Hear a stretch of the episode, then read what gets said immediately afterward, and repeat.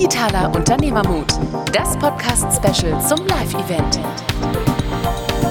Herzlich willkommen zum Digitalen Unternehmermut, das Gespräch. Ich freue mich sehr, ähm, dass wir heute wieder eine Ausgabe haben, die sehr besonders ist. Das ist die letzte Ausgabe vom Digitalen Unternehmermut, das Gespräch. Ähm, wir haben 2020 angefangen und enden jetzt dieses Jahr mit dem Maschinenbau-Special. Wir beschäftigen uns bei der Digitalen Unternehmermut-Serie mit den drängendsten Themen der digitalen Transformation und schauen, dass wir in regelmäßigen Abständen hier innovative Macher präsentieren können aus dem Mittelstand. Und heute kümmern wir uns um ähm, ja, einen der größten Industriezweige Deutschlands, den Maschinenbau, und vor allen Dingen auch einen äh, weltweit als sehr innovativ gesehenen Unternehmenszweig und viele Investitionen fließen äh, in den Maschinenbau und ähm, am meisten wird, werden diese Investitionen eingesetzt in der Forschung und Entwicklung. Und wir wollen uns die Frage heute stellen, wie viel digitaler Unternehmermut steckt denn äh, in der Branche Maschinenbau? Und ich freue mich ganz besonders, dass wir sehr viele Anmeldungen haben, eben aus dem Maschinenbau. Wir haben auch eine kleine Umfrage gemacht und da würde ich kurz drauf eingehen, um so ein bisschen die Stimmung aus der Teilnehmerschaft mitzunehmen. Und zwar haben wir einerseits gefragt, ähm, digitale Innovation im Maschinenbau, wie setzen Sie digitale Lösungen um? Wir hatten ungefähr ähm, 55 Antworten und das ist jetzt sozusagen die Gesamtheit aller Antworten. Wir sehen, dass ähm, gleich auf viele im Kerngeschäft selber digitale Innovationen umsetzen, also mit den Ressourcen im Kerngeschäft. Und ein anderer großer Teil hat eine eigene Innovationseinheit. Und eine solche Innovationseinheit haben wir heute auch hier mit Putzmeister Sebastian Furich, der uns dort praktische Einblicke geben wird. Und etwas abgeschlagen sehen wir, dass externe Beratungen, Agenturen eigentlich eher weniger eingesetzt werden im Gesamtbild. Was ähm, auch interessant ist, ist, dass natürlich die digitalen Lösungen, die sehr nah an der Maschine sind, hier vor allen Dingen genannt worden sind. Predictive Maintenance, das Top-Thema. Es hätte mich auch ehrlicherweise überrascht, wenn es das nicht wäre. Was ich aber interessant finde, ist auch, dass an der zweiten Stelle Plattformlösungen genannt werden. Das heißt, Lösungen, die vor allen Dingen verschiedene Stakeholder zusammenbringen. Und wenn wir uns dann auf dem nächsten Chart angucken, ähm, wie weit denn die Unternehmen mit der Entwicklung digitaler Geschäftsmodelle sind, hat mich überrascht, dass ein Drittel schon Umsätze generieren mit digitalen Geschäftsmodellen. Und da würde ich mich natürlich freuen, wenn ähm, sich gerade auch diese Teilnehmer hier aktiv an der Diskussion beteiligen. Ähm, andererseits muss man sagen, zwei Drittel sind halt eben noch nicht so weit. Ähm, sogar viele sind noch im Anfangsstadium, suchen Orientierung oder führen Experimente durch. Und ich glaube, da wollen wir heute auch ein bisschen helfen, ähm, vielleicht die eine oder andere Idee mit auf den Weg zu geben, wie man diese Experimente vielleicht noch besser durchführen kann. Und dann haben wir uns noch zu guter Letzt angeschaut, alle die, die gesagt haben, sie äh, verdienen schon Geld mit digitalen Lösungen im Maschinenbau, wie verhält sich das denn auf die beiden anderen Dimensionen? Und hier sehen wir, dass die meisten, die damit Geld verdienen, im Kerngeschäft diese digitale Innovation umgesetzt haben und interessanterweise sich nicht mit dem Thema Predictive Maintenance beschäftigt haben oder zumindest das noch nicht als Umsatzbringer etabliert haben, obwohl es eigentlich auf der Hand liegt und das auch sozusagen das eigentlich der meist genutzte Buzzword war in den letzten Jahren, sondern eben sich mit Plattformlösungen beschäftigt haben. Und auch hier wäre es natürlich sehr spannend zu verstehen, ähm, wie es sich mit dem Fortschritt verhält. Und um das jetzt noch ein bisschen tiefer zu legen in unserer Runde, freue ich mich sehr, dass wir folgende Teilnehmer heute mit dabei haben. Einerseits Lena Weihrauch. Sie ist die Gründerin und Geschäftsführerin des KI-Spezialisten Iomatic. Ähm, und sie gestalten die KI-gesteuerten Maschinen von heute, würde ich mal keck äh, sagen. Und sie hat einen Traum. Sie hat nämlich kürzlich in der Welt Online verraten, dass sie gerne ein Technologieunternehmen äh, aufbauen möchte, ähm, das auch im Silicon Valley Respekt ähm, findet. Das heißt, sie hat Großes vor. Ich freue mich ganz besonders, dass sie heute mit dabei ist. Dann haben wir ähm, Dr. Christoph Meusel als äh, IoT-Experten mit an Bord. Er gibt uns Einblicke in den Status quo des Maschinenbaus. Ähm, er hat jahrelang die Forschung und Entwicklungsabteilung sowie die Produktinnovationsabteilung bei Bäumer geleitet, einem weltweit führenden Hersteller von Maschinen ähm, in der Polymerschaumverarbeitenden Industrie. Und wenn er mal nicht in Sachen Data und Innovation unterwegs ist, verbringt er viel Zeit mit seiner Familie und auf dem Rad, und zwar auf dem Rennrad rund um Köln. Ähm, auch sehr spannend. Ich freue mich, dass du heute hier bist. Und zu guter Letzt den Impulsgeber für heute Abend, Sebastian Furich von Putzmeister. Er wird uns berichten in seiner Keynote von Leuchttürmen zu relevanten Umsätzen, Einblicke in die Digitalisierung bei Putzmeister, über digitale Produkte im Bereich der Betonpumpen und deren Anklang im Markt. Ähm, er leitet seit 2017 die Innovation Factory bei Putzmeister. Und ähm, er möchte uns darüber erzählen, wie er mit einfachen Mitteln schon einen Impact erzeugen kann. Und ich glaube, das ist auch letztendlich das, worum es hier geht, nämlich sich äh, darüber zu unterhalten, wie man wirklich praktisch an diese Sache herangehen kann ähm, sehr spannend finde ich ist, dass äh, Sebastian sich privat mit dem Thema äh, Crypto-Investments beschäftigt. Also äh, er wettet quasi auf Krypt Kryptowährung und er wettet auch anscheinend so gerne, zum Beispiel gegen seine Frau, hat anscheinend verloren und muss jetzt Blockflöte spielen lernen. Aber ich kann Sie beruhigen, wir, werden, äh, wir haben uns darauf geeinigt, dass Blockflöte heute nicht das Thema sein wird, sondern wir beschäftigen uns mit Putzmeister und der digitalen Innovation. Und ich freue mich jetzt sehr auf deinen Vortrag. Ja, vielen Dank, Ulf, für die Einführung. Ja, also falls er mal eine Fuck-Up-Night macht, die kann ich dann vielleicht musikalisch begleiten an der Stelle.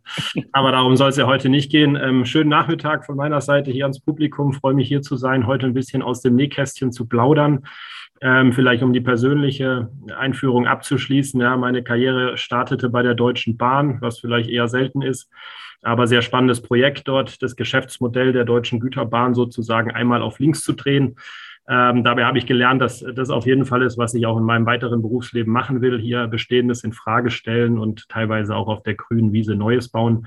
Habe da auch die sehr lehrreiche Erfahrung gleich gemacht, dass das Wie aber auch sehr entscheidend ist. Ja, da war es so ein typisches Wasserfallprojekt, vier Jahre Projektarbeit und dann wollte man Freitagabends mal den Knopf drücken und ab montags fahren alle Züge anders. Das kann man sich vorstellen, hat natürlich nicht funktioniert.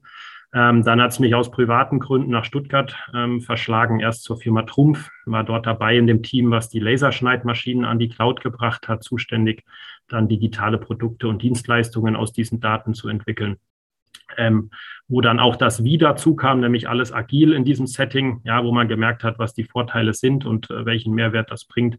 Ja, und dann ab 2017, wie Ulf es gerade erwähnt hat, eben bei der Firma Putzmeister, jetzt zuständig hier für digitale Produkte und Dienstleistungen, um uns da eben auch ähm, Putzmeister und das Kernbusiness ähm, unterstützen zu können. Genau. Ähm, vielleicht dazu, ich teile mal gerade schnell meinen Bildschirm, auch noch zwei Sätze zu Putzmeister um das abzuschließen, das Thema. Ähm, wer ist Putzmeister? Den meisten wahrscheinlich kein Begriff. Ja, wir sind der typische ähm, Mittelständler, der schwäbische Hidden Champion 1958 von Karl Schlecht gegründet, der eben die erste Mörtelmaschine erfunden hat, die, wie man heute sagen würde, die Industrie damals dann disruptiert hat, Putzmeister gleich auf einen steilen Wachstumspfad geschickt hat, Etwa 10, 15 Jahre später kam dann das Produkt, was heute auch noch 80, 85 Prozent unseres Umsatzes ausmacht, nämlich die Autobetonpumpe. Da war Putzmeister nicht der Erste, aber Karl Schlecht hat es eben auch dort wieder geschafft, ähm, dieses Problem besser und anders zu lösen als die bisherigen Marktteilnehmer. Und Putzmeister hatte schon im Jahr zwei dann 40 Prozent Marktanteil. Ja, hat uns es gab weiter nur den Weg nach oben bis etwa so 2007, als wir die Milliarde Umsatz geknackt haben. Dann in der Finanzkrise sehr harter Absturz ähm, mit der ganzen Branche. Ein paar Jahre später der Zusammenschluss mit Sani, einer der fünf größten ähm, Baumaschinenhersteller auf der Welt, die außerhalb von China aber so gut wie keiner kennt. Und ja, heute sind wir so mit etwa 3000 Mitarbeitern, 750 Millionen Euro, also ein etwas größerer Mittelständler, würde ich mal sagen.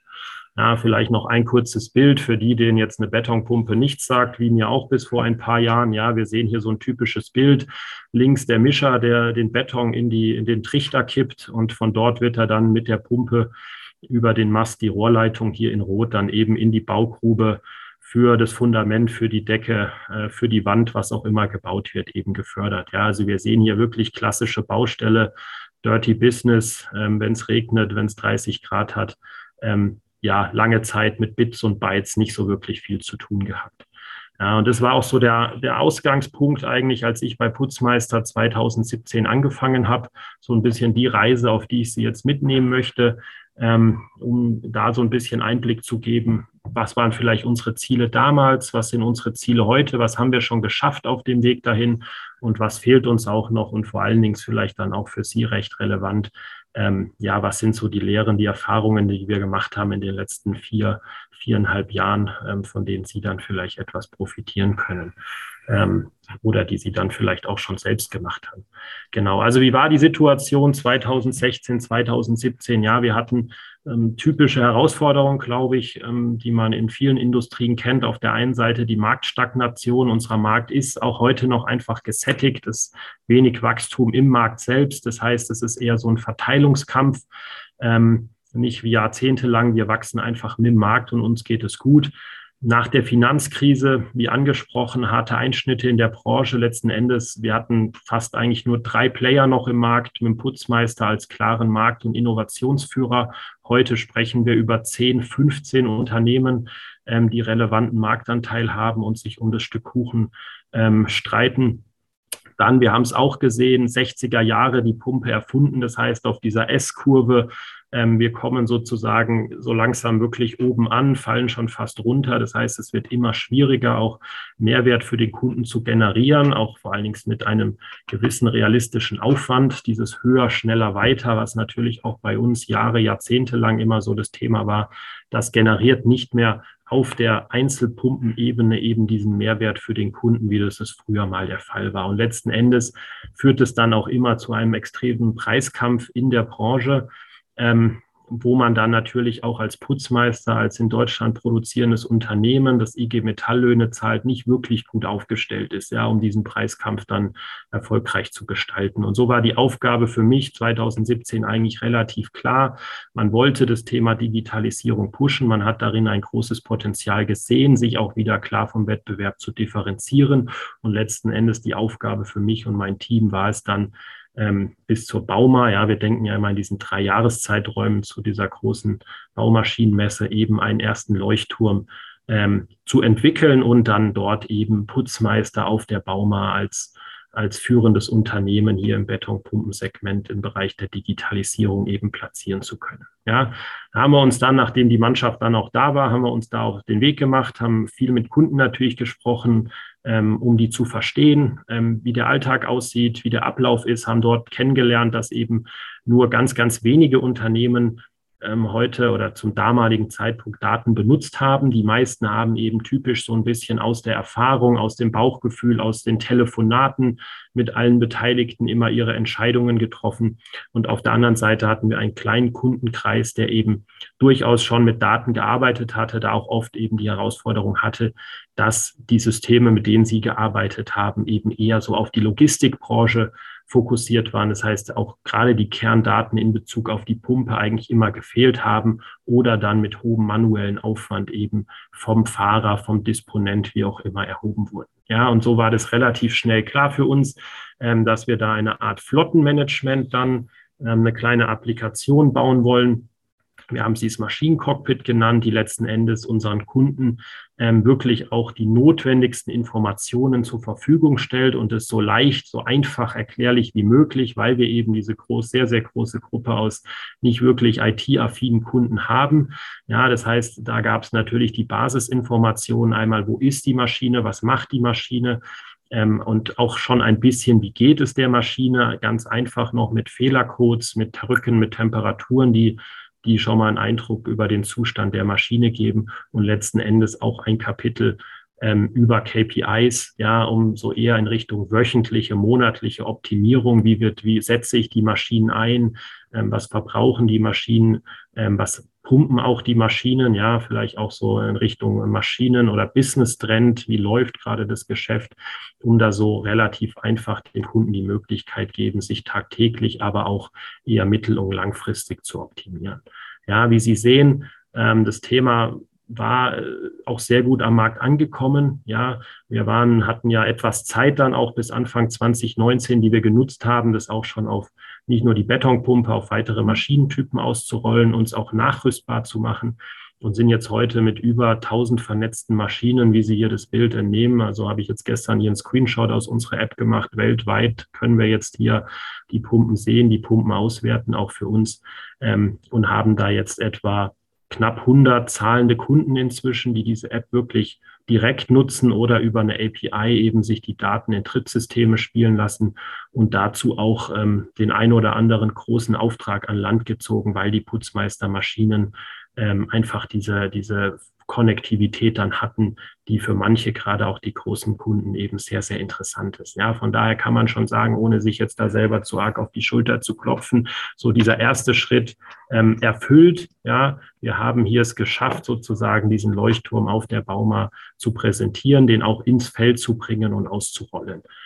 Darauf kam natürlich gleich die Frage, okay, was ist das nächste Ziel, die nächste Bauma? Ja, in drei Jahren, was wollen wir machen? Und klar, der Auftrag dann ähm, aus unserem Crewboard ganz klar, wir wollen jetzt hier die nächsten digitalen Dienstleistungen, Produkte entwickeln, die wirklich nicht nur für einen Teil dieser Kunden, die heute das Maschinencockpit nutzen, sondern die wirklich einen signifikanten Mehrwert für alle unsere Kunden bieten. Ja, wo wir es dann wirklich unserem Salesman auch einfach machen in den Verhandlungen, wo er was äh, praktisch dem Kunden präsentieren kann. Es ist völlig klar, es schlägt bei jedem Kunden ein ähm, und ist dann eben auch ein, ein, klares Argument für eine Putzmeisterpumpe, auch wenn die vielleicht ein bisschen teurer ist als die Konkurrent, Konkurrenz. Für uns an der Stelle relativ klar, ähm, das Thema Ausfälle, ja, ungeplante Ausfälle auf der Baustelle, Riesenthema, wo wir da diesen Kunden Mehrwert generieren können. Das hat mehrere Gründe. Zum einen können Sie sich vorstellen, das Material Beton ist natürlich auch ein sehr undank undankbares Material ähm, für unsere Kunden. Wenn Ihnen die Maschine ausfällt, haben Sie etwa eine halbe Stunde Zeit, das Material aus der Maschine zu bekommen. Ansonsten wird es einfach fest und die Teile, die dann noch im Beton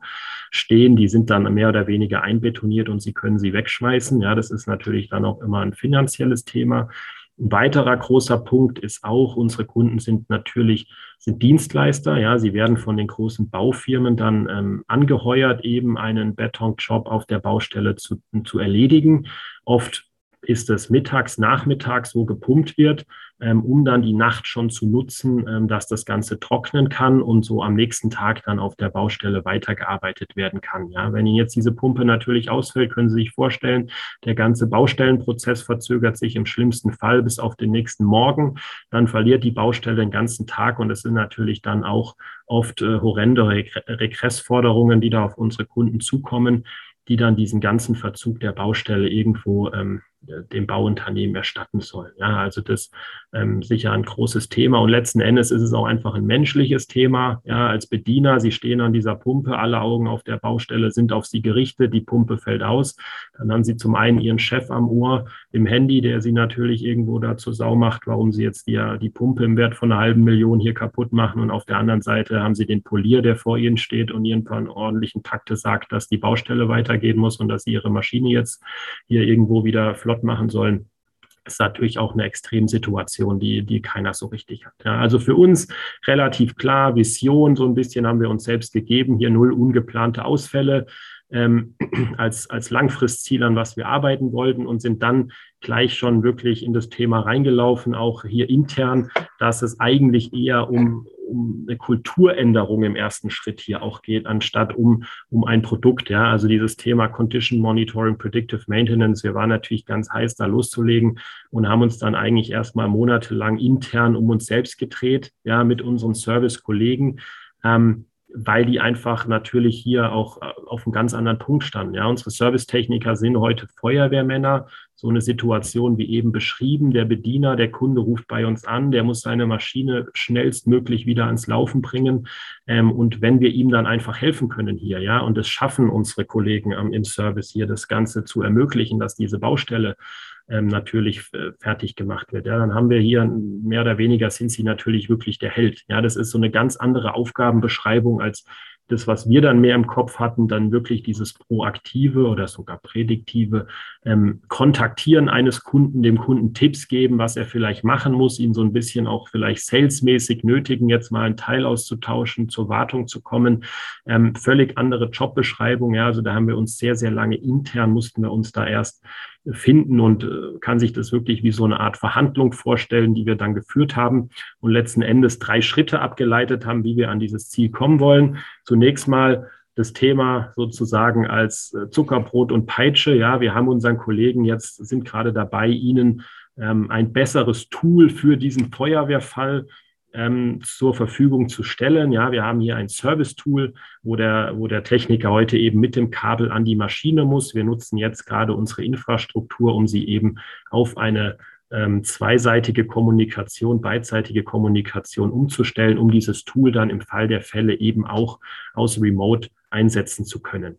Was wir uns dafür erkauft haben, sozusagen, war, dass wir den ersten Schritt jetzt in Richtung proaktiv gerade gehen, was wir ausrollen. Das heißt, all diese ähm, angebundenen Maschinen werden jetzt heute praktisch getrackt auf die gepumpte Menge, die Betriebsstunden und unsere jährlichen oder regelmäßigen Wartungen und die regelmäßigen ähm, Sicherheitsüberprüfungen werden sozusagen jetzt von uns, wenn der Kunde sich nicht selbst bei uns meldet, dann nochmal ähm, dem Kunden gegenüber getriggert, dass wir ihn anrufen, dass wir ihm eine Mail schreiben, ihn dann reinholen. Ähm, was eben oft auch schon, ich sag mal, das ist jetzt eher so die, das menschliche Condition Monitoring irgendwo, ja, unsere erfahrenen Servicetechniker, die sehen dann natürlich sehr, sehr oft ähm, dann Sachen, die schon irgendwo vielleicht dem Ende entgegengehen, irgendwelche notwendigen Teile, ähm, Wechsel, die dann anstehen, ähm, um solche Themen dann zu identifizieren und sicherzugehen, dass das eben nicht in ein paar Wochen, Monaten dann zum Ausfall kommt. Ja, und wo wir jetzt gerade dran sind, dass wir das eben auch erweitern, ähm, und zwar eben dieses typische Szenario, wir erkennen was, der Techniker schreibt sich irgendwie auf einen Schmierzettel, gibt es dem Kunden mündlich mit, in 100 Stunden musst du hier noch was äh, austauschen. Ja, dass wir jetzt diese Themen eben auch in dieses System eintragen und dann auch auf der Einzelmaschinenebene hier eben nicht nur diese Hauptwartungen, sondern auch einzelne Teile so mal tracken, um nach 75 Stunden da wieder einen Alarm zu bekommen oder nach einer bestimmten ähm, Anzahl gepumpter Kubikmeter um dann da wirklich nochmal auf den Kunden ähm, hinzugehen, ihn zu erinnern, dass er zu uns kommen muss oder ihm das Teil dann zuzuschicken, dass wir eben dann wirklich dafür Sorge tragen, um hier auch diese Ausfälle grundsätzlich nochmal zu reduzieren. Und der dritte Schritt, der jetzt gerade losgeht, das ist dann äh, vielleicht dann auch der Schritt, wo uns Lena ja nachher so ein bisschen erhellen wird, ähm, in dieses eher vorhersagende Thema, ja, dass wir wirklich in der Lage sind, vielleicht Ausfälle tatsächlich irgendwann mal vorherzusagen und zu planen. Und auch dort gehen wir jetzt einfach in kleinen Schritten. Wir haben auch so ein bisschen diesen Kulturschock in Richtung Engineering gemerkt, wo unsere Kollegen eben auch sehr, sehr lange jetzt getrimmt waren, auf der einen Seite immer die Performance nach oben zu treiben, auf der anderen Seite Kosten zu sparen.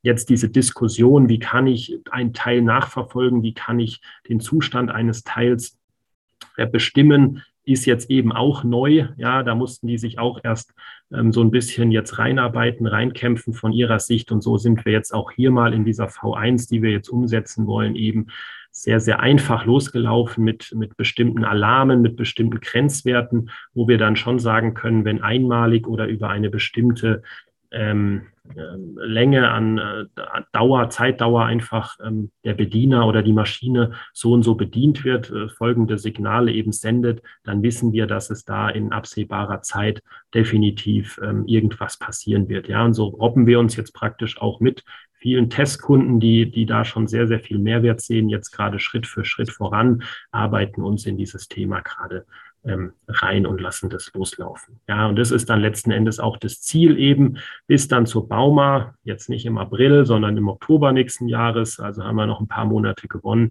hier dann wirklich diesen zweiten Schritt wie geplant zu gehen, nach dem Leuchtturm jetzt hier auch dieses, ich sag mal, datenbasierte Servicepaket ähm, dann unseren Kunden zur Verfügung zu stellen, wo wir tatsächlich auch glauben und das auch die Rückmeldung der Kunden sind, dass wir hier wirklich großen Mehrwert leisten können in Bezug auf die Reduzierung von ungeplanten Ausfällen.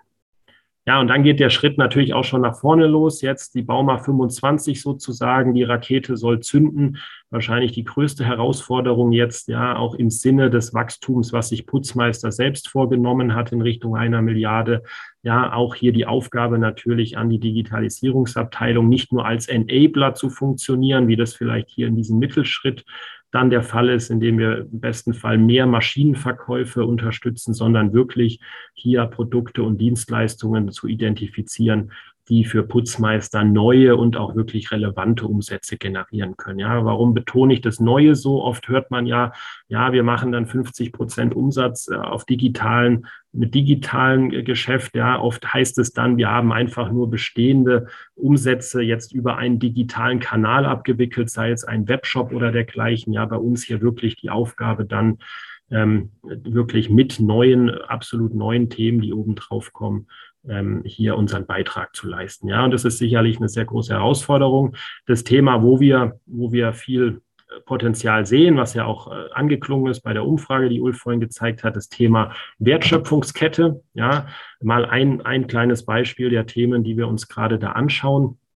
Ähm, wir haben das Thema jetzt klar relativ straightforward die Wertschöpfungskette erstmal. Wir haben die Baustelle, die bestellt eine gewisse Qualität, Quantität an Beton, ähm, die sie haben will. Das Mischwerk produziert es dann, schickt es mit Mischern nach und nach eben auf die Baustelle, wo es eingeschickt, äh, wo es eingebaut wird. Ja, relativ einfach.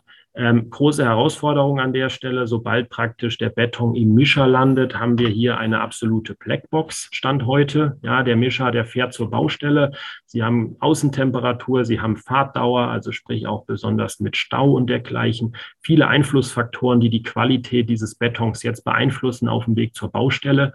Und letzten Endes haben Sie auf diesem letzten Schritt dann dieser Kette ähm, ja wirklich diese Blackbox, wo heute keiner weiß, was so richtig auf der Baustelle ankommt. Ja, dort wird jede fünfte bis zehnte Mischung wird manuell mal vor Ort geprüft, um es grob grob einschätzen zu können. Und dann haben sie eben noch einen Test, der ins Labor geht, der zwei Wochen später dann das Ergebnis sozusagen verkündet. Und dann haben sie halt im Worst Case die Situation. Inzwischen sind, sind sie im fünften Stock und müssen jetzt im zweiten Stock eine Betonwand rausreißen, weil sich nach zwei Wochen rausgestellt hat, dass sie etwas bekommen haben, was da nicht rein soll. Ja, ähm, können Sie sich vorstellen, die Aufwände auf Bauunternehmenseite. Auf der anderen Seite haben Sie beim Mischwerk die riesen, das, die riesen dass sie letzten Endes oft in der Regel einfach ihre, ihre Produkte overengineeren, ja, teure Chemikalien dort reinkippen, um irgendwo dann versuchen sicherzustellen, dass es in der gelieferten Qualität ähm, auf der Baustelle ankommt. Ja, und das ist natürlich, wo wir jetzt hier eine Riesenchance sehen bei, ähm, bei so einer Verknüpfung der Wertschöpfungskette, ja, indem wir ähm, diese Daten eben austauschen, ja, und den Mischer jetzt sage ich mal für uns heute ein extrem ja, niedermarschiges Produkt. Letzten Endes, wir kaufen das Chassis beim Daimler, bei Volvo, bei MAN ein, setzen ein paar Tonnen Stahl drauf. Die sind praktisch identisch zu all dem, was unsere Wettbewerber anbieten. Ja, hier wirklich weiterentwickeln zu so, ich habe es mal intelligentes Betonlabor, was unterwegs ist, genannt. Ja, die Herausforderung, die wir hier sehen, natürlich auf der einen Seite, wir als Maschinenbauer müssen uns weiterentwickeln. Wir müssen neue Kompetenz aufbauen, nicht nur im digitalen Bereich, sondern eben auch gerade in dem Fall im Betonbereich. Bereich. Ja, wir waren bisher ein Maschinenbauer, Stahl und dergleichen, diesen eigentlichen Stoff, das Material Beton ähm, für uns gerade neu. Da kämpfen wir uns rein, bauen hier die Kompetenz auf. Zum anderen, was auch ganz klar ist, alleine geht es nicht. Ja, das ist dann diese große Herausforderung, dass Sie wirklich ehrliche, echte Kooperationen schließen müssen äh, mit den Teilnehmern der Wertschöpfungskette, denn Sie brauchen die Bestelldaten. Wir brauchen natürlich auch die Produktionsdaten aus dem Mischwerk. Auf einmal sind da drei, vier Player immer mit drin, ähm, die natürlich auch irgendwas von dem Kuchen abhaben wollen. Und dann kommen Sie ganz schnell am Anfang in Diskussionen, wo es darum geht, eher diesen Kuchen zu verteilen verteilen, der noch nicht mal im Backofen ist, als wirklich loszulegen und Sachen umzusetzen. Ja, und das ist, glaube ich, hier die Themen, diese große Herausforderung, die wir jetzt auch sehen, wie wir da zusammen ähm, als Wertschöpfungskette uns irgendwo weiterentwickeln können, dass am Ende jeder ähm, dann ein größeres Stück ähm, für sich essen kann und sich damit sättigen kann. Ja, also das ist so ein bisschen der Weg, wo es hingehen soll, der sicherlich sehr spannend wird, ähm, auch für uns, inwieweit wir da wirklich diesen, diesen Anteil dann tragen können und auch wirklich die digitalen Produkte und Dienstleistungen dann zu einem relevanten Umsatzthema bei Putzmeister machen können. Ja, und damit bin ich auch schon am Ende dieses kleinen Einblicks angelangt. Ähm, bedanke mich für Ihre Aufmerksamkeit. Ja, freue mich auf einen regen Austausch und äh, würde damit zu dir zurückgeben, Ulf. Super. Ja, vielen Dank, Sebastian, für den Einblick und ähm, direkt mal in die Runde geworfen an unsere Teilnehmer. Ähm, fragen Sie gerne. Wir haben ja zwei Drittel der Teilnehmer, die noch gerade ganz am Anfang stehen. Also fragen Sie gerne direkt frei raus, wo Sie wissen wollen, wie man das Thema anpacken kann, was Sie vielleicht auch inspiriert hat jetzt gerade in dem Vortrag. Und an die, an das Drittel, was schon ähm, ja auch schon digitale Euros mit Geschäftsmodellen im Maschinenbau generiert, auch gerne Ihre Erfahrungen einfach in den Chat schreiben. Also einfach den Chat aufmachen und dort äh, Ihre Erfahrungen mit uns teilen. Wir werden das dann in die Diskussion mit einflechten. Und ähm, ja, ich würde hier an der Stelle mal den, den Christoph Meusel ins Spiel bringen. Du bist IoT-Experte, du hast im Vorgespräch gesagt, Daten sind deine Leidenschaft. Ähm, du hast gesagt, du hast die eines Tages entdeckt bei der Erforschung neuer Wellenenergieturbinen, äh, die Meereswellen in Strom wandeln. Ähm, sehr spannend. Ähm, und du bist jetzt schon sehr lange im, im, Maschinenbau tätig. Und was so der Sebastian eben gesagt hat, fand ich ganz interessant. Äh, wir haben uns monatelang um uns selbst gedreht. Ähm, vielleicht mal frei raus die Frage, ist, ist es für den Maschinenbau schwieriger, sich mit digitaler Innovation zu beschäftigen als vielleicht in anderen Branchen? Und äh, wenn ja oder nein, warum? Ähm, ja, ich glaube, dass, dass äh, die große Herausforderung ist, dass es bei der, bei der digitalen Innovation, es geht, also ich sage mal, die Technik an sich ist schon für die ganzen ähm, Unternehmen im größten Teil neu. Und, ähm, und der Sebastian hat da viele Punkte angesprochen, die, die ich aus meiner Erfahrung ganz genauso wiedergeben würde. Neben der Technik gibt es halt einfach noch das große Thema Kultur. Also ähm, ja, eben intern einerseits zu mobilisieren, die Angst vor dem Thema Datensicherheit und so weiter abzubauen ähm, und das dann auch noch weiterzuleiten dahin wirklich in neue Geschäftsmodelle. Und ich glaube, das ist so dieser Dreiklang aus einer technischen ja, technischen Neuerungen und durchaus einer technischen Komplexität, Kultur und irgendwo neuen Geschäftsmodellen, der ist ähm, einem Maschinenbauer typischerweise Hidden Champion, der einfach sehr, sehr gut ist in seinem Segment, in seiner Spezialisierung, das inkrementell weiterentwickeln kann. Ähm, da sind einfach drei große Felder, die Neuerungen bedeuten. Und ich glaube, das macht es einfach schwer und das macht es halt einfach nicht nur zu einem zu einer technischen Neuerung, sondern wirklich zu einer maßgeblichen Transformation auf vielen Ebenen. Ähm, ja, Lena, dann äh, bringe ich dich mal ins Spiel. Du, ähm, ja, ich finde es sehr ehrgeizig. Du hast quasi ähm, gegründet 2020 ähm, mit zwei Freunden und eine Softwarefirma, die sich eben mit diesem Thema beschäftigt, ja, Maschinen intelligenter zu machen und sehr explizit auch das Thema Predictive Maintenance. Ist es so, dass ähm, ich als Maschinenbauer jetzt einfach euch auf meine Maschine aufschalte und zack, ist die Predictive Maintenance da ich würde jetzt so gerne Ja sagen. ähm, nee, also tatsächlich, ähm, so leicht ist es nicht. Und ich glaube, das konnten wir in Sebastians Vortrag auch wirklich ganz gut sehen, dass es wirklich ein Prozess ist. Und ähm, das Wichtigste ist auch wirklich erstmal, man kann den, den besten Algorithmus haben für diese Auswertung. Aber ich glaube, der erste Schritt, der für die meisten Unternehmen erstmal ansteht, ist die Daten, die man für sowas braucht, verfügbar zu machen.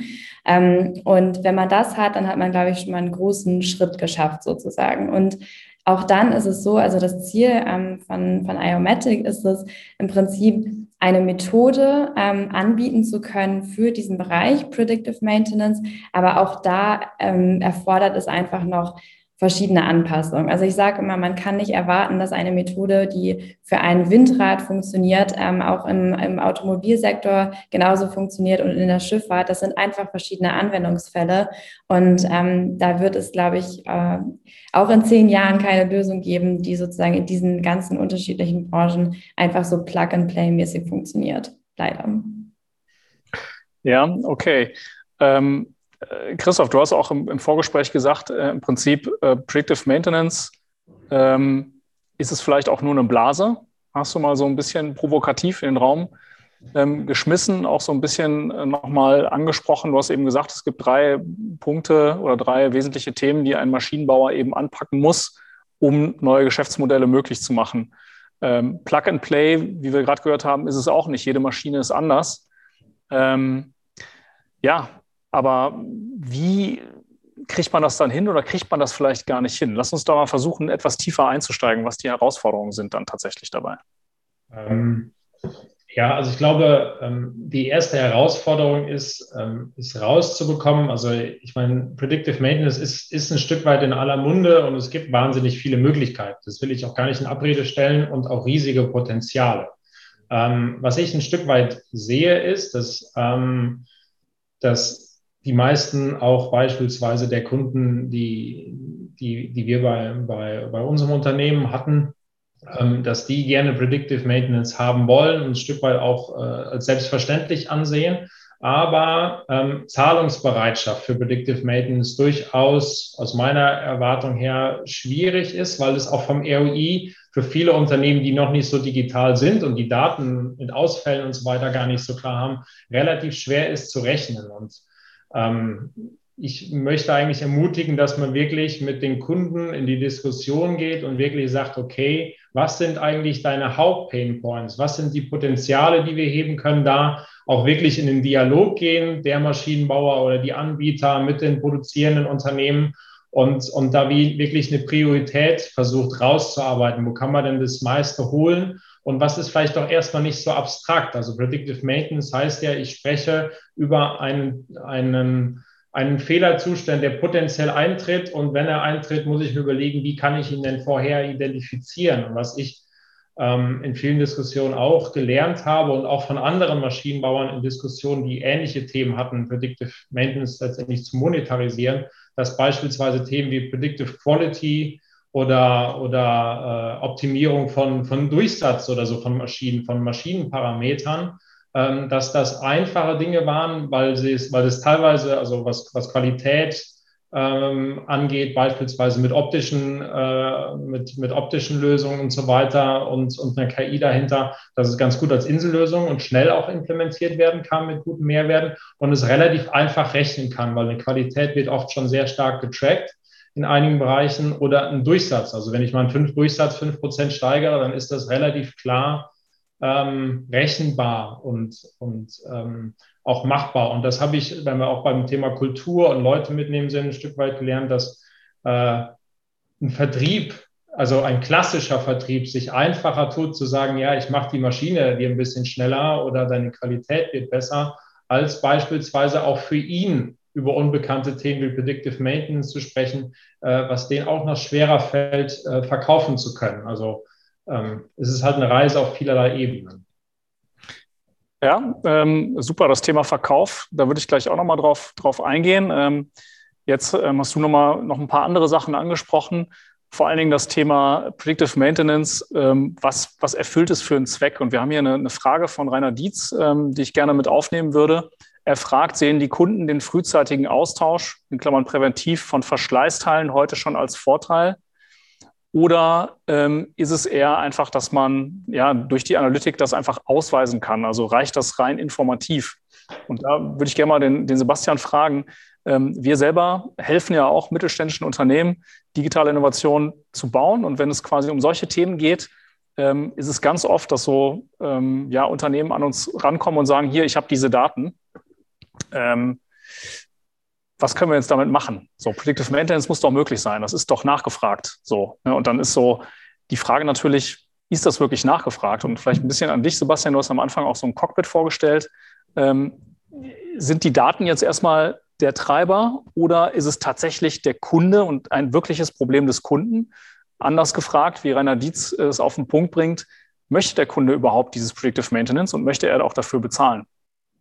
Also bei uns ist die Antwort relativ einfach in, in beide Richtungen. Also unser Kunde bewegt sich heute in so einem Teufelskreis. Ja, ich habe die, die finanziellen Auswüchse, die so ein Maschinenstillstand äh, hat, ja äh, versucht zu beschreiben. Also kann wirklich signifikant werden, was dazu führt, dass der Kunde schon vorab extrem viel Geld in alles steckt, was, womit er das vielleicht selber reduzieren kann. Ja, das heißt, wir haben Kunden, die haben teilweise 10, wenn nicht 20, äh, 100.000 Euro an Teilen vorrätig auf ihren eigenen Lagern, die den Cashflow belastet. Ja, wir haben den Kunde, der schon selber selbstständig Wartungsrhythmen, die wir vorgeben, reduziert ähm, dort dann also auch wieder öfters Teile wechselt und so. Also da wird jeder kleine Schritt, der von uns kommt, sehr, sehr, sehr positiv aufgenommen, erzeugt definitiv Mehrwert, ähm, auch wenn es schon nur, sage ich mal, eine präventive Maßnahme ist und noch gar nicht prädiktiv. Ja. Und dazu kommt dieses Thema, das ist jetzt für uns wahrscheinlich nicht wirklich übertragbar in viele anderen Industrien. Wir hatten neulich wieder eine große Voice of Customer Umfrage und das Thema Predictive Maintenance und Condition Monitoring. Wenn Sie damit mit unseren Kunden drüber reden, das Verständnis, über was wir da reden, ist auf Kundenseite gar nicht da. Also das, dieser, dieser Hinweis irgendwie, ich kann einen Teil austauschen, vielleicht hier, wenn ich dir einen Vorschlag mache, das passt. Also der Schritt ist für viele groß, das wirklich auch dann zu verstehen und zu begreifen, über was wir da reden. Ja, also von daher ja, schon die kleinen Schritte auf jeden Fall Kundenmehrwert, für die die Kunden ähm, bezahl, bereit sind zu bezahlen. Jetzt verkaufen Sie sowas natürlich, ein Hinweis, dass wir einen Teil tauschen, verkaufen Sie jetzt natürlich nicht als Dienstleistung aus meiner Sicht, aber der Kunde ist dann sehr willig, das Teil tatsächlich zu kaufen auch. Ja, und dann haben Sie ja oft auch diese Diskussion wieder, kaufe ich jetzt ein Originalteil oder ein Piratenteil. Das ist für uns natürlich auch nochmal ein riesiger Hebel, ähm, wo wir jetzt dann vielleicht auch beweisen können, dass eben das Originalteil hier deutlich mehr Sinn macht, weil wir dann eben nur das Originalteil sinnvoll tracken können und das Piratenteil auch gar nicht tracken wollen und auch gar nicht können. Ja, also so sehen wir schon viele Möglichkeiten, da tatsächlich zusätzlichen Umsatz für uns da auch zu generieren. Ähm, super. Dann ähm, schließe ich mal noch, gehe ich jetzt nochmal so ein Level tiefer. Äh, wir haben hier zwei Fragen, die da eigentlich ganz gut passen. Das heißt, ähm, so, wir fangen jetzt an ähm, und haben eine Maschine. Wir müssen dort Daten rausbekommen oder kriegen schon Daten raus. Jetzt war eine Frage, ich glaube, die ging an dich, Lena, ähm, ob die Vernetzung sozusagen, ob ihr auch die Vernetzung der Maschinen vornehmt oder ob ihr sozusagen mehr oder weniger mit den Daten arbeitet. Da kannst du vielleicht gleich was zu sagen. Und dann darauf anschließend, ähm, hat der Fabian Schünke, jetzt wäre es eigentlich ganz gut, wenn man im Chat auch sehen könnte, welche Unternehmen dahinter stehen, aber er sagte, dass ähm, ähm, bei denen es so war, dass die verschiedene Use Cases ausprobiert haben und erst als sie echte Daten in großen Mengen hatten, ähm, wirklich dazu hingekommen sind, ähm, relevante Use Cases zu finden. Und das Thema ähm, Predictive Maintenance, so lese ich es jetzt mal, ist eher in den Hintergrund geraten. So, das heißt, ich habe eine Maschine, ich muss die Daten verfügbar machen, ich muss mit diesen Daten arbeiten und jetzt habe ich vielleicht noch gar nicht die Masse an Daten, beziehungsweise kann noch gar keinen Sinn draus legen. Das heißt, es kann ja auch sein, dass erst später das Geschäftsmodell klar ist. Ähm, wie gehst du denn mit IOMatics da vor ähm, und welchen Tipp hättest du vielleicht auch, sich mit diesem Thema auseinanderzusetzen? Mhm.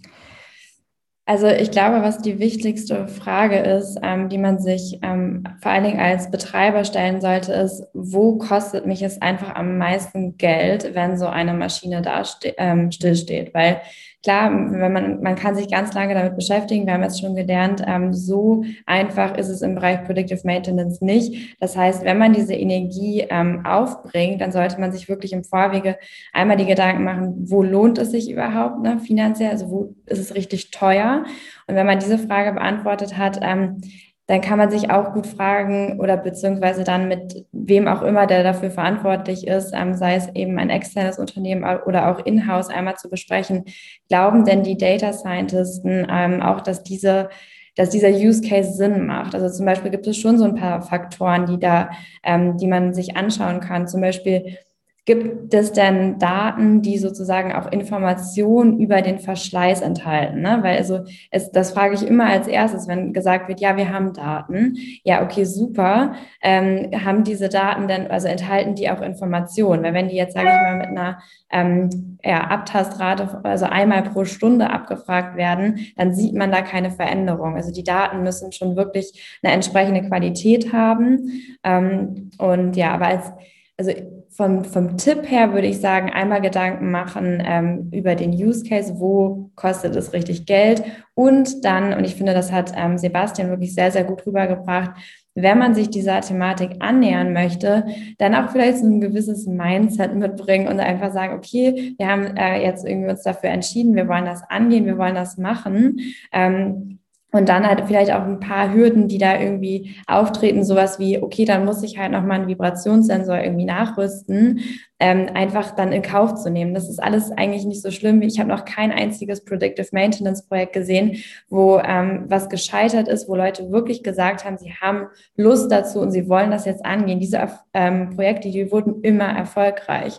Ähm, also die Projekte, die gescheitert sind, sind meistens eher die Projekte gewesen, wo von Anfang an gar nicht so wirklich die Lust da war und wo es dann so war, okay, wir fangen das jetzt mal an, aber hey, das wird doch eh nicht funktionieren. Ich glaube, das ist dann auch eher so ein bisschen so self-fulfilling prophecy, was da dann ähm, passiert. Ähm, ja, also von daher, wenn man den Entschluss trifft, sich dieser Thematik anzunähern, dann ähm, auch richtig Energie mitbringen und dann wird das erfolgreich werden. Sehr positiv. Und äh, du hast jetzt gerade am Anfang so beiläufig gesagt, die Data Scientists. Ähm, Christoph, wenn du dir ein Team idealerweise zusammenstellen könntest, ähm, was sich mit dem Thema digitale Innovation im Maschinenbau, sage ich mal, beschäftigt, wahrscheinlich an der Maschine. Ähm, aus welchen Kompetenzen würdest du das zusammenstellen? Ähm, Ja, ich, äh, wenn, wenn ich zu dem Thema, Thema spreche, zeige ich oft so ein Bild von einer, von einer Brücke, die irgendwie im, im Bau ist. Und äh, sage ich mal, auf der, auf der linken Seite gibt es letztendlich so den, die Industrie und ähm, den mittelständigen Maschinenbauer, den Produzenten und so weiter, der letztendlich dasteht mit all seinem Engineering-Know-how und vor allen Dingen mit dem Domänenwissen. Also den Experten, die wirklich an den Anlagen sind oder die ganz viel im Service sind. Und ich glaube, es braucht irgendwie ein Stück weit die Ingenieure, die die Maschine in, in der Tiefe an sich verstehen. Ähm, es braucht den, der wirklich in der Anwendungstechnik drin ist, der die typischen Problemfälle und so weiter kennt oder einen erfahrenen Kunden. Ähm, und dann braucht es letztendlich ja die, die, die Datenexperten. Das ist dann die große Frage natürlich, ob man sich die von außen reinholt ähm, oder ob man das selber auf, aufbaut. Also ich bin da durchaus auch der Ansicht, dass man da sehr, sehr viel auch von außen holen kann. Ist natürlich wieder eine Kulturfrage. Was ich nur sehr zentral finde, also die, ja, die Brücke ist im Bau und in dieser Mitte, vielleicht in dieser Leerstelle, und die sehe ich tatsächlich relativ oft, äh, sitzt da quasi der eine oder, oder vielleicht auch die mehreren, die vermitteln letztendlich zwischen den äh, Data Scientist, sage ich mal, und der klassischen Industrie oder der Startup-Welt und der Industrie, ähm, die beide Welten ein Stück weit verstehen, die Herausforderungen sehen und da wirklich ähm, beide Welten dazu kriegen, dass sie wirklich eine Sprache sprechen und dass sie wirklich ineinander greifen und harmonieren. Und ich glaube, das ähm, ist in dem Gesamtzusammenspiel von den verschiedenen Experten auf jeden Fall eine, eine sehr essentielle Zwischenrolle, die auf jeden Fall da sein muss, aus meiner Sicht. Das heißt, ich habe jetzt diese verschiedenen Experten und, und Sebastian an dich, wie, wie kriege ich die jetzt ans Laufen? Weil du hast mehrfach jetzt auch das Thema Kultur gesagt und ganz interessant, wie bei der Umfrage, die wir gemacht haben an alle Teilnehmer, ähm, da kam Kultur, ich glaube, einer hat ähm, gesagt, Change ist wichtig, das war aber äh, ein Berater, der, der mit äh, hier, hier drin ist. Das heißt, keiner hat sich mit diesem Thema Kultur oder hat das Thema Kultur erwähnt. Und, und du hast das schon ähm, maßgeblich hervorgehoben. Und du hast gesagt, das fand ich auch sehr, sehr cool, menschliches Condition Monitoring, also auf dem Weg dahin, diese ähm, Excellence zu bekommen, ähm, zu experimentieren und ähm, quasi nicht in dieses 120 Prozent Ingenieursdenke reinzugehen, sondern zu sagen, nee, wir machen jetzt vielleicht auch mal zwei, drei manuelle Prozesse, einfach um zu verstehen, funktioniert das so und wird das auch so angenommen im Endergebnis. Wie macht ihr das ähm, und wie habt ihr das geschafft, dass das auch Akzeptanz findet innerhalb der Putzmeister AG? Also ich glaube, die große Herausforderung war, wie gesagt, äh, wie es Christoph erwähnt hat, wir, du brauchst auf jeden Fall auch die Anwender, die sich tagtäglich, also die Servicetechniker, ja, die haben dieses Wissen ja irgendwo in sich drin.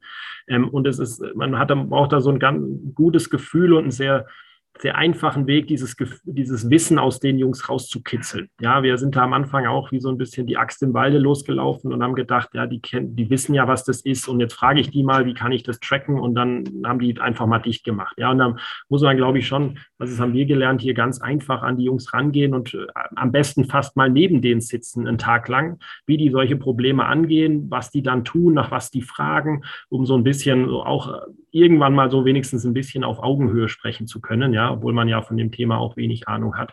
Und dann über irgendwo wirklich diese, diese menschliches Vertrauen, diese Kameraderie, irgendwann bei uns zumindestens ja, wurde sich dann geöffnet und dann hat man auch mal was umgesetzt und das fanden sie dann auch gut ähm, und, und dann wächst es so langsam. Ja, dann kommt die Maschine so ein bisschen ans Laufen. Und das ist, glaube ich, so der Punkt, wo man wirklich diesen Einstiegspunkt, den muss man irgendwo so einfach wie möglich machen, dass die Leute wirklich mitkommen und nicht durch äh, irgendwie Bullshit-Bingo am Ende da völlig abgehängt sind. Ja. Also das war bei uns so der, der springende Punkt. Ähm, Lena, was ist deine Erfahrung, wenn du quasi mit, mit äh, traditionellen Maschinenbauern zusammenkommst? Ähm, kommst du da in eine Kultur, die erstmal gar nicht matcht mit, mit, mit euch und wie ihr vorgeht? Ähm, könnt ihr voneinander lernen oder seid ihr da ein Fremdkörper? Ähm, wie, wie ist das?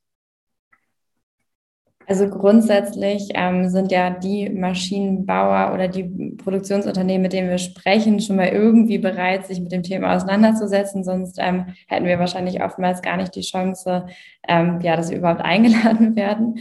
Ähm, natürlich ist da ähm, eine unterschiedliche Kultur zu beobachten, auf jeden Fall. Aber ich empfinde es als sehr angenehm und ähm, ich finde, es ein sehr wertvoller Austausch, weil man, glaube ich, sehr viel voneinander lernen kann. Und ähm, also bei uns ist es so, oftmals rennen wir auch wirklich so ein bisschen auf verbrannter Erde rum. Also ich muss echt sagen, Predictive Maintenance, ähm, das ist schon ein Thema, wo viele auch wirklich schon was versucht haben. Und dann kommt das ja 18. Unternehmen da um die Ecke und sagt jetzt, aber jetzt funktioniert es wirklich. Das haben sie ja auch schon 17 Mal vorher gehört.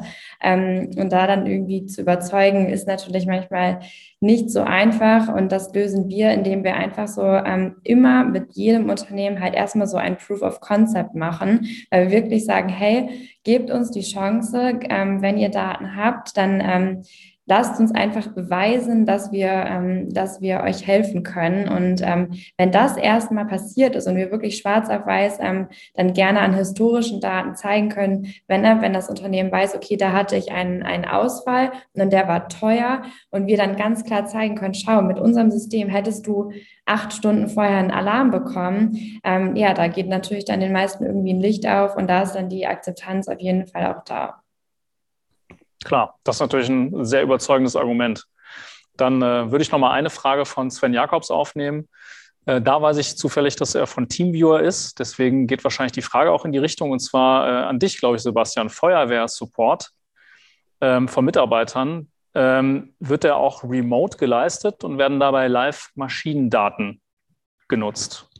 Genau, also ich versuche mir mal gleich simultan zwei Fragen da zu beantworten, sozusagen, eine andere, die ich hier noch gelesen habe. Also für uns, ich würde sagen, klassischer, klassischer Serviceaufbau. Ja, wir haben unseren Kunden, der ruft, also den Bediener auf der Baustelle, der ruft in der Regel zuerst bei sich selber im Hause an, wo der ein oder andere Techniker sitzt. Wenn das dann nicht klappt, dann klingelt irgendwo in der Landesorganisation oder bei dem Händler, jetzt abhängig von dem Land eben das Telefon. Und wenn der dann auch nicht weiterkommt, dann klingelt es hier in der Zentrale beim Third-Level-Support sozusagen. Ähm, bisher eben in der Vergangenheit alles Telefon. Jetzt haben wir dieses Thema, ähm, dass wir eben auf die Daten schauen können. Ja, das heißt, wir haben diese diesen unidirektionale Verbindung zumindestens, dass unsere Servicetechniker hier sehen, was bei der Maschine passiert ist. Das ist auch relativ sinnvoll, weil sie dann die ganze Historie der Fehlermeldungen bekommen. Ja, nicht nur die, die jetzt gerade aktuell auf der Steuerung aufliegen, weil die Kunden ja auch oft Sachen wegklicken, ähm, nicht ähm, dann darauf nicht reagieren und letzten Endes das auch schon in Verbindung mit Drücken, mit Temperaturen ist unseren Servicetechnikern jetzt auch oft schon sehr gute Hinweise gibt, wo eigentlich das Problem äh, mal begraben war und was man sich anschauen muss. Ja, ähm, und äh, dies, an diesem Rückweg eben, da arbeiten wir jetzt tatsächlich ja dran, ähm, um den Feuerwehrleuten da jetzt noch ein bisschen das bessere, die besseren Tools zur Verfügung zu stellen, dass ich auch wirklich auf die Maschine mich draufschalten kann, ähm, Veränderungen vornehmen, Parameter ändern, wie auch immer ähm, Sensoren deaktivieren kann. Ja, also das ist jetzt gerade im Machen. Ähm, zu dem, was der Kunde sieht, oder jetzt noch kurz zu der anderen Frage, ja, also wie wir das Ganze aufgebaut haben, ist jetzt folgendermaßen hier, wir haben in den ähm, großen Betonpumpen ist immer automatisch so eine Box drin, die geht hier auch aktiviert raus, wobei wir das sehr, sehr ähm, proaktiv zu unseren Kunden kommunizieren, dass das der Fall ist, geben ihnen die Möglichkeit, das dann praktisch auch wieder auszuhaken und haben so ein kleines Paket geschaffen, wo der Kunde aktiv seinen Haken setzt und sagt, der Putzmeister darf diese Daten eben im Servicefall dann benutzen, um mir besser zu helfen, was man sich vorstellen kann, fast jeder Kunde sozusagen ankreuzt. Und dann erst das Paket, für was ich letzten Endes zahle, ist dann wirklich der Zugriff auf diese Applikation oder die Nutzung der Daten dann in meiner jetzigen Applikation, die ich habe. Ja, so haben wir das ein bisschen aufgebaut. In Richtung Videosupport, ähm, das haben wir jetzt noch nicht umgesetzt. Das war ein Thema, was ich bei Trumpf damals gemacht habe. Gut, es ist jetzt auch schon wieder sechs, sieben Jahre her. Sicherlich damals ähm, ganz andere Voraussetzungen, auch von der Hardware, die es damals gab. Die Erfahrung, die wir damit gemacht haben, in der Theorie sehr gut, sehr praktisch. Ähm, in der, das große Problem, was sie haben, damals waren die Brillen, die wir benutzt haben, natürlich auch noch deutlich teurer. Diese Brillen verschwinden, die gehen kaputt und dann haben sie zwei Probleme. A, die erste Diskussion, muss ich jetzt dann wieder Geld dafür bezahlen? Ähm, da habe ich aber keine Lust drauf, da lasse ich es, beziehungsweise B, ja, in dem Fall lieber Trumpf, ich erwarte jetzt von dir, dass du mir eine neue Hardware schickst und zwar umsonst, ja, ist ja klar, weil ist ja dein Produkt und irgendwie ist jetzt kaputt und das will ich natürlich von dir. Also das war damals, wo wir nach so einem Jahr Testphase das beendet haben und gesagt, zumindest zum damaligen, unter damaligen technologischen Voraussetzungen irgendwie äh, nicht den Mehrwert, den wir uns erhofft hatten. Okay, dann äh, würde ich gerne so, so langsam Richtung Ende kommen. Und zwar ähm, bleibt natürlich noch ein Thema offen und das gerne ähm, auch an alle äh, Teilnehmer, die schon Erfahrungen damit haben. Und zwar, wie kann man denn eigentlich so einen Service verkaufen? Also Condition Monitoring, Predictive Maintenance und so weiter. Alles Add-on-Services, die die Maschine ähm, die man mit der Maschine liefern kann, wenn die Daten eben dort rausgezogen werden und sinnstiftend weiterverarbeitet werden. Ähm, wir machen oftmals die Erfahrung, dass halt eben dann der Vertrieb vor einer großen Herausforderung steht, das zu verkaufen. Wir hatten das am Anfang auch schon mal angedeutet. Vielleicht an Christoph ähm, die Frage, wie du das einschätzt, ähm, ob eine, ein Vertrieb, ob es jetzt ein Maschinenbau ist oder ein anderer Mittelständler, ähm, der vielleicht einfach sehr ja, eingefahrene, etablierte Vertriebsprozesse hat, ähm, wie, wie hoch ist die Chance, dass man das erfolgreich dann auch an den Kunden bringen kann, einen digitalen, innovativen Service? Ähm, also ich glaube, man muss dem auf jeden Fall sehr viel Fokus einräumen und halt wirklich, also ich glaube, in der Vertriebsmannschaft so wie eine normale äh, Produktschulung einfach zu geben, zu sagen, das sind jetzt die Neuheiten, das sind die, das sind die positiven Features und dann könnt ihr losrennen und verkaufen. Ich glaube, das funktioniert im, äh, das funktioniert nicht, sondern man muss es wirklich ähm, grundsätzlich neu denken und wie gesagt, gehören auch entsprechend die, die Geschäftsmodelle dazu. Also nur zu sagen, okay, das ist jetzt eine Aufpreisliste hier und da. Also es gibt auf jeden Fall, was ich gesehen habe, einiges an spannenden Ansätzen, wie ähm, ich glaube, das kommt so ein bisschen ursprünglich aus dem Energiemanagement oder so, die halt sagen, wenn ich äh, den digitalen Mehrwert jetzt habe, ich, ähm, ich tune dir deine Maschine und hole dir mehr aus deinen Prozessen raus, dass man halt sagt, okay, ähm, wir teilen uns halt ein Stück weit ähm, die, die Performance-Gewinne, die du kriegst. Wir, wir tracken die letztendlich, du gehst null Risiko ein, wir sind überzeugt, wir können dir aus deinen Prozessen noch was rausholen. Und dann äh, kriegen wir davon ein bisschen was ab. Und dann ist das Risiko geringer. Ähm, man kann da, also ich glaube, das sind Dinge, wo man wirklich nochmal überlegen muss, wie kann man nach außen treten, dem Kunden ein bisschen Angst nehmen und ähm, die, die Hürden vielleicht da kleiner schaffen und ansonsten, wie ich eben schon gesagt habe, ähm, ja, Dinge wie Qualität, Leistung und so weiter sind vielleicht als, als Eintrittskarte für den klassischen Vertrieb erstmal einfacher und dann mit weiteren Dingen äh, weiterzugehen vielleicht. Sebastian, wie siehst du das? Du hast ähm, gesagt, ihr habt schon 100 zahlende Kunden, glaube ich, für, euren, äh, für euer äh, Cockpit, was ihr dort habt. Äh, war das einfach, die zu bekommen? Also, das ist eine Riesenherausforderung. Ja, ist auch äh, völlig klar. Ich meine, kommt es drauf an, bei uns ist jetzt die Salesforce jetzt auch nicht gerade 23, ja, da ist es natürlich das Produkt selbst schon zu verstehen, teilweise eine große Herausforderung und dann ist es auch realistisch. Ich meine, der Vertrieb wird, wird letzten Endes über Menge oft gesteuert, ja, und wenn ich eine Maschine für eine halbe Million verkaufe oder ein digitales Produkt, was ich erstmal selber verstehen muss, was irgendwie drei, vier Kommastellen weniger hat, letzten Endes, ja, das also ist klar, auf was sich der Vertrieb erstmal stürzt, ja, und wir haben das am Ende jetzt ganz gut hinbekommen, weil wir wirklich das auch in Zielvereinbarungen dann mit der Vertriebsführung aufgenommen haben, ja, dass ähm, hier gewisse Sätze erfüllt sein müssen, was uns sehr, sehr geholfen hat. Ähm, aber es ist auch bei Trumpf war es damals schon ein Riesenkampf, wie man ähm, Sales für digitale Produkte gerade bei Maschinenbauern aussetzt. Ähm, sicherlich eine Riesenherausforderung, ja, keine Frage. Hast du noch einen Tipp, Lena, in die Richtung?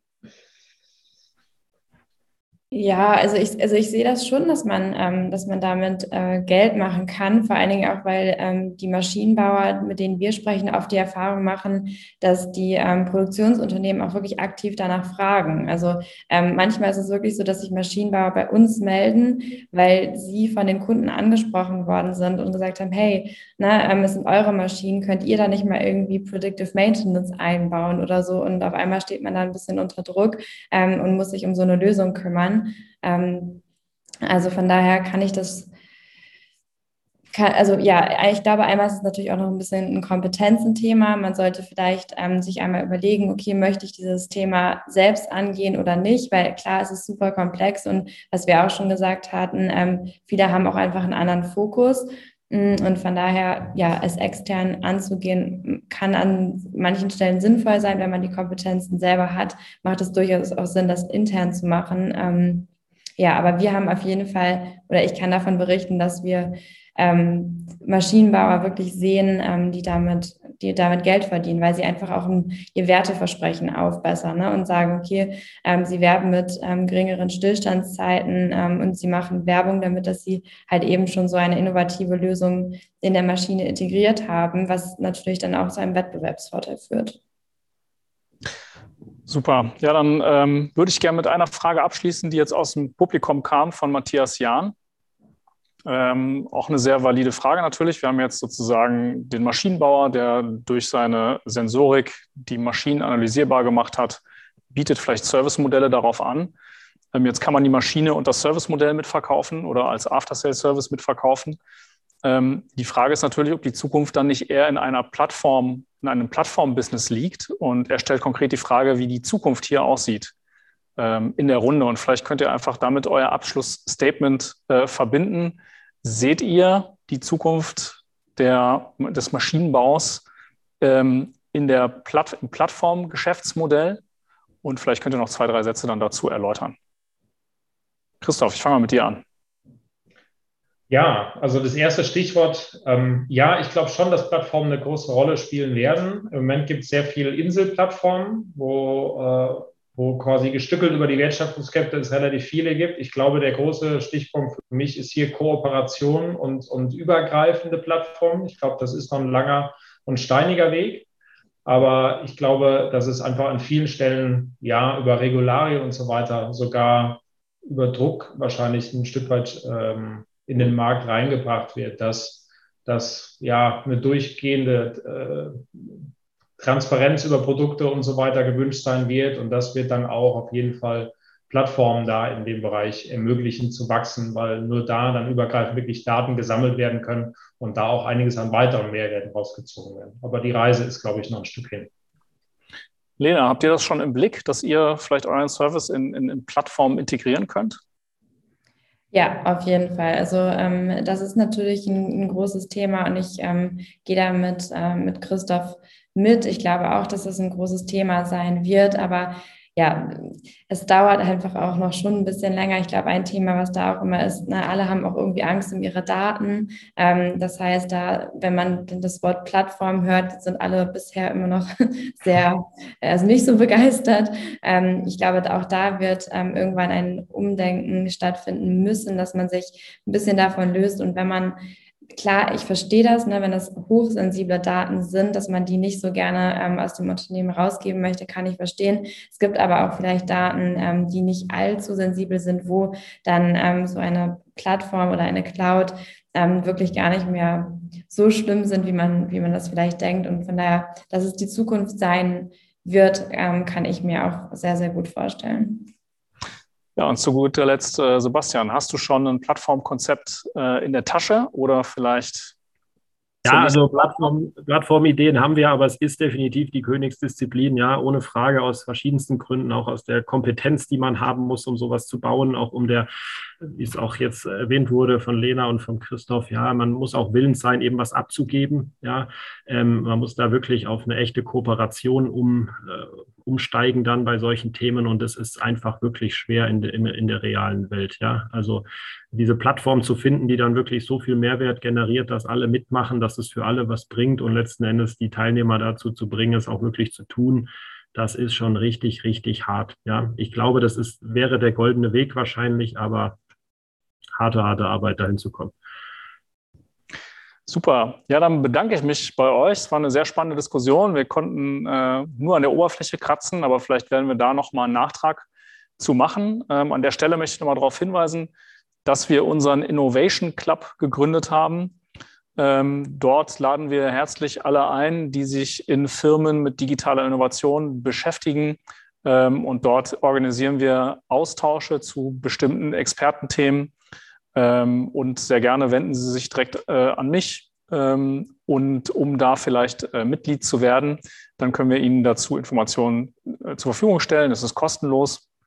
Dann möchte ich mal darauf hinweisen, dass wir nächstes Jahr den äh, frischen Start im Februar haben. Da fokussieren wir uns auf die Baubranche. Ähm, und zwar sind wir ein Partner der Digitalbau. Das ist die, der Ableger, der digitale Ableger der Baumesse in München, findet in Köln physisch statt.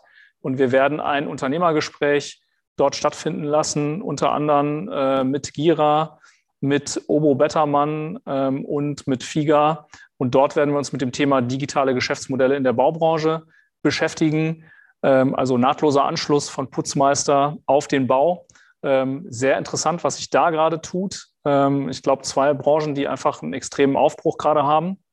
Und die ersten 50 Anmeldungen, das kann ich schon mal verraten, für das Unternehmergespräch physischer Natur im Februar bekommen von uns ein sogenanntes äh, Smart Glass, was von unserem Partner Rastal zur Verfügung gestellt wird, ein smartes Glas, mit dem man eben ähm, sehr viel digitale Mehrwertservices erleben kann ähm, beim Unternehmergespräch live. Und zu guter Letzt ähm, bedanke ich mich noch beim gesamten digitalen Unternehmermut-Team, die quasi hier alles möglich machen, dass wir ähm, diese Eventreihe jetzt, ich habe schon gar nicht mehr mitgezählt, vielleicht zum 20. Mal ausrichten durften. Ähm, es wird es auch als Podcast geben und natürlich im Nachhinein auch zum Nachschauen schicken wir nochmal den Link zu. Und vielen Dank. Ähm, ich hoffe, Sie haben eine erfolgreiche Woche und bis zum nächsten Mal im neuen Jahr. Tschüss.